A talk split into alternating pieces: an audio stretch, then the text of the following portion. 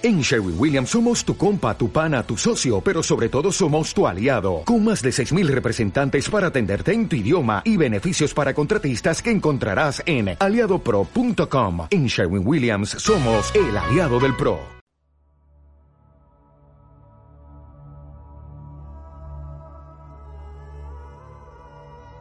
Cuando Mangue oyó qué camino había seguido Melkor, le pareció evidente que se proponía escapar a sus viejas fortalezas al norte de la Tierra Media. Y Orome y Tulkas marcharon deprisa hacia el norte con intención de alcanzarlos si era posible. Pero no encontraron de él ni rastros ni rumores más allá de las costas de los Teleri, en los baldios despoblados que llegaban casi hasta el hielo.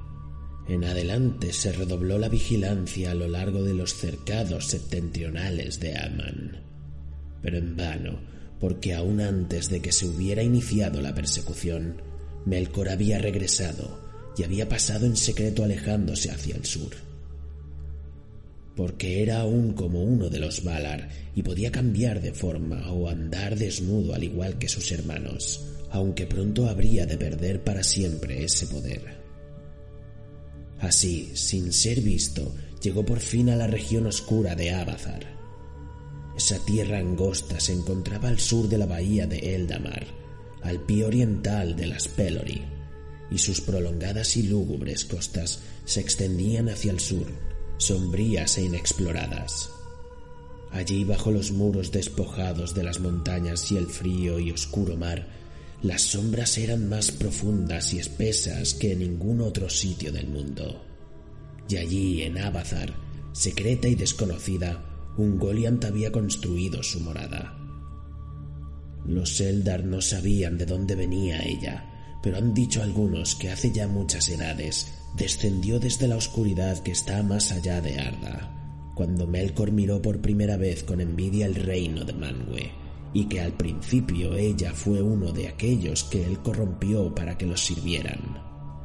Pero ella había renegado de su amo, en el deseo de convertirse en dueña de su propia codicia, apoderándose de todas las cosas para así alimentar su propio vacío, y huyó hacia el sur, escapando de los ataques de los Valar y de los cazadores de Orome, pues estos siempre habían vigilado el norte, y por mucho tiempo el sur fue descuidado. Desde allí se había arrastrado hacia la luz del reino bendecido, porque tenía hambre de luz y a la vez la odiaba. Vivía en una hondonada y había tomado la forma de una araña monstruosa, tejiendo sus negras telas en una hendidura de las montañas. Allí absorbía toda la luz y la devolvía como una red oscura de asfixiante lobreguez, hasta que ya no le llegaba ninguna luz y estaba hambrienta. Entonces vino Melkor a Abazar y la buscó hasta encontrarla, y adoptó nuevamente la forma que había tenido como tirano de Utumno, un señor oscuro, alto y terrible. Esta forma la conservó para siempre. Allí en las sombras negras, más allá aún de lo que Manwë alcanzaba a ver desde sus más elevadas estancias, Melkor y Ungoliant discutieron la venganza que él había planeado pero cuando Ungoliant comprendió los propósitos de Melkor, quedó desgarrada entre la codicia y el miedo, porque temía desafiar los peligros de Aman y el poder de los espantables señores, y de ningún modo quería moverse de su escondite. Por tanto, Melkor le dijo, Haz lo que pido. Si aún estás hambrienta cuando todo esté consumado, te daré entonces lo que tu codicia exija. Sí, con ambas manos. Hizo esta promesa a la ligera, como siempre, y se reía en secreto. De esta manera el ladrón mayor le tendió una trampa al ladrón menor. Una capa de oscuridad tejió un Goliant alrededor de los dos cuando se pusieron en marcha. Una no luz en la que las cosas ya no parecían ser y que los ojos no podían penetrar porque estaba vacía. Entonces lentamente tendió un Golian las telas, hilado tras hilado, de grieta a grieta, de roca protuberante a pináculo rocoso, siempre en ascenso, trepando, arrastrándose y adheriéndose, hasta que por último alcanzaron la cima misma de Yarmentir, la más alta montaña de esta región del mundo, muy lejos al sur de la gran Taniquetil. Allí los Valar no montaban vigilancia, porque al oeste de las había una tierra vacía y penumbrosa, y al este, salvo la olvidada Abazar, las montañas solo miraban a las oscuras aguas del mar sin senderos. Pero ahora la oscura Ungoliant se encontraba sobre la cima de la montaña e hizo una escala de cuerdas tejidas y la dejó caer. Y Melkor trepó y llegó a aquel elevado sitio y se irguió junto a ella mirando allá abajo al reino guardado. Por debajo se extendían los bosques de Orme, ya hacia el oeste brillaban tenues los campos y los pastizales de Yavanna dorados bajo el alto trigo de los dioses. Pero Melkor miraba hacia el norte y vio a lo lejos la llanura resplandeciente y las cúpulas plateadas de Balmar que refulgían a la luz mezclada del Telperion y Laurelin. Entonces Melkor rió muy alto y se echó a correr saltando por las largas pendientes occidentales, y un Goliant iba con él y la oscuridad los cubría. Era entonces tiempo de festividad, como Melkor sabía bien.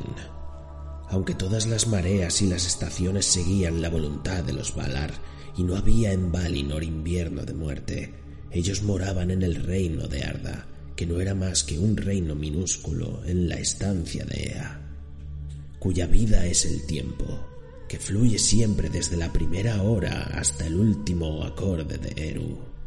Y aunque entonces el deleite de los Valar, como se cuenta en la Inudlindale, era ponerse como una vestidura las formas de los hijos de Ilúvatar, también comían y bebían, y recogían los frutos de Yavanna, sacados de la tierra, que habían hecho por voluntad de Eru. Por tanto, Yavanna había ordenado las épocas de floración y madurez de todo lo que crecía en Valinor, y con cada primera cosecha Mangue convocaba una gran fiesta en alabanza de Eru. Y todos los pueblos de Valinor vertían su alegría en música y canciones sobre Taniquetil.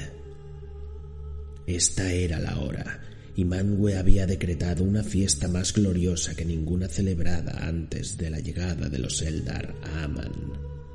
Porque aunque la huida de Melkor hacía presagiar afanes y dolores, y nadie podía conocer los daños que aún sobrevendrían antes de que pudieran volver a someterlos. En esta ocasión Mangue decidió poner remedio al mal surgido entre los Noldor, y todos fueron invitados a ir a los palacios de Taniquetil para dejar allí de lado las querellas que separaban a los príncipes y olvidar por completo las mentiras del enemigo. Asistieron los Banyar, y asistieron los Noldor de Tirion, y acudieron juntos los Maiar, y los Valar lucían con toda su belleza y majestad. Cantaron ante Mangue y Barda en las altas estancias o danzaron en las verdes pendientes de la montaña que miraban al oeste hacia los árboles. Ese día las calles de Valmar quedaron desiertas y las escaleras de Tirion estuvieron en silencio y toda la tierra dormía en paz. Solo los Teleri, más allá de las montañas, cantaban todavía a orillas del océano, pues poco caso hacían del tiempo las estaciones o de los cuidados de los regidores de Arda o de la sombra que había caído sobre Valinor, pues no los habían afectado hasta entonces. Solo una cosa estropeaba el propósito de Manwë. Feanor había venido, por cierto, porque solo a él Mangue le había ordenado asistencia. Pero Fingüe no se presentó, ni ningún otro de los Noldor de Fórmenos. Porque dijo Fingüe. En tanto dure el destierro impuesto a mi hijo y no pueda presentarse en Tirion, me privo a mí mismo de la corona y no he de reunirme con mi pueblo. Y Feanor llegó vestido de fiesta, y no llevaba ornamento alguno, ni plata, ni oro, ni gemas, y se negó a que los Valar y los Eldar contemplaran los Silmarils y los dejó guardados en Fórmenos, en la cámara de hierro. No obstante, se encontró con Fingolfin, ante el trono de Mangue y se reconcilió con él de palabra, y Fingolfin no intentó desenvainar la espada. Tendió la mano a Fingolfin diciendo, Tal como lo prometí lo hago ahora. Salgo en tu descargo y no recuerdo ya ofensa alguna. Entonces Feanor le tomó la mano en silencio, pero Fingolfin dijo, Medio hermano por la sangre, hermano entero seré por el corazón. Tú conducirás y yo te seguiré, que ninguna querella nos divida. Te oigo, dijo Feanor, así será. Pero nadie sabía el posible significado de esas palabras. Se dice que cuando Feanor y Fingolfin estaban ante Mangue, las luces de los árboles se mezclaron y en la silenciosa ciudad de Valmar hubo un fulgor de plata y oro. Ya esa misma hora precisa, Melkor y Ungoliant llegaron precipitados a los campos de Valinor como la sombra de una nube oscura que pasa sobre la tierra iluminada por el sol, y llegaron ante el verde montículo de Zelohar.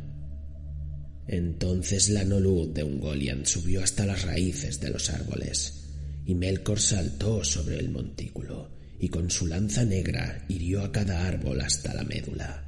Los hirió profundamente y la savia manaba como si fuera sangre y se derramó por el suelo. Pero un Goliath la absorbía yendo de árbol a árbol aplicaba el pico negro a las heridas hasta que quedaron desecadas y el veneno de muerte que había en ella penetró en los tejidos y los marchitó. Raíz, ramas y hojas, y murieron. Y ella aún tenía sed, y yendo a las fuentes de Barda, bebió de ellas hasta dejarlas secas, pero eructaba vapores negros mientras bebía y se hinchó hasta tener una forma tan grande y espantosa que Melkor sintió mucho miedo. Así la gran oscuridad descendió sobre Valinor. De los hechos de ese día se habla en el Aldulenie, que compuso el Emire de los Bañar y es conocido de todos los Eldar. Pero no existe canto ni libro que pueda contener toda la aflicción y el terror que hubo entonces. La luz menguó, pero la oscuridad que sobrevino no fue tan solo pérdida de luz. Fue una oscuridad que no parecía una ausencia, sino una cosa con sustancia, pues en verdad había sido hecha maliciosamente con la materia de la luz, y tenía poder de herir el ojo y de penetrar en el corazón y la mente y de estrangular la voluntad misma. Parda miró hacia abajo desde Tanícuetil y vio la sombra que se elevaba en súbitas torres del Obreguez. Valmar había naufragado en un profundo mar nocturno. Pronto la montaña sagrada se erguía sola, una última isla en un mundo anegado. Todo canto cesó. Había silencio en Valinor y no se oía ningún sonido, solo a lo lejos el lamento de los Teleri, como el grito frío de las gullas. Venía entre las montañas con el viento que a esa hora soplaba helado desde el este, y las vastas sombras del mar rompían contra los muros de la costa. Pero Mangue miraba desde lo alto del trono, y solo él alcanzó a horadar la noche hasta que tropezó con una oscuridad más allá del oscuro y supo que Melkor había venido y había partido. Entonces empezó la persecución, y la tierra tembló bajo los caballos del ejército de Orome, y el fuego que relumbró bajo los cascos de Nahar fue la primera luz que volvió a Valinor. Pero no bien llegaron los jinetes a la nube de Ungoliant, quedaron enceguecidos y desanimados y no sabían por dónde iban y el sonido del balaroma vaciló y se perdió. Y Tulcas parecía atrapado en una red negra por la noche, y nada podía hacer y batía el aire en vano. Pero cuando la oscuridad hubo pasado, ya era tarde. Melkor se había ido y la venganza estaba consumada.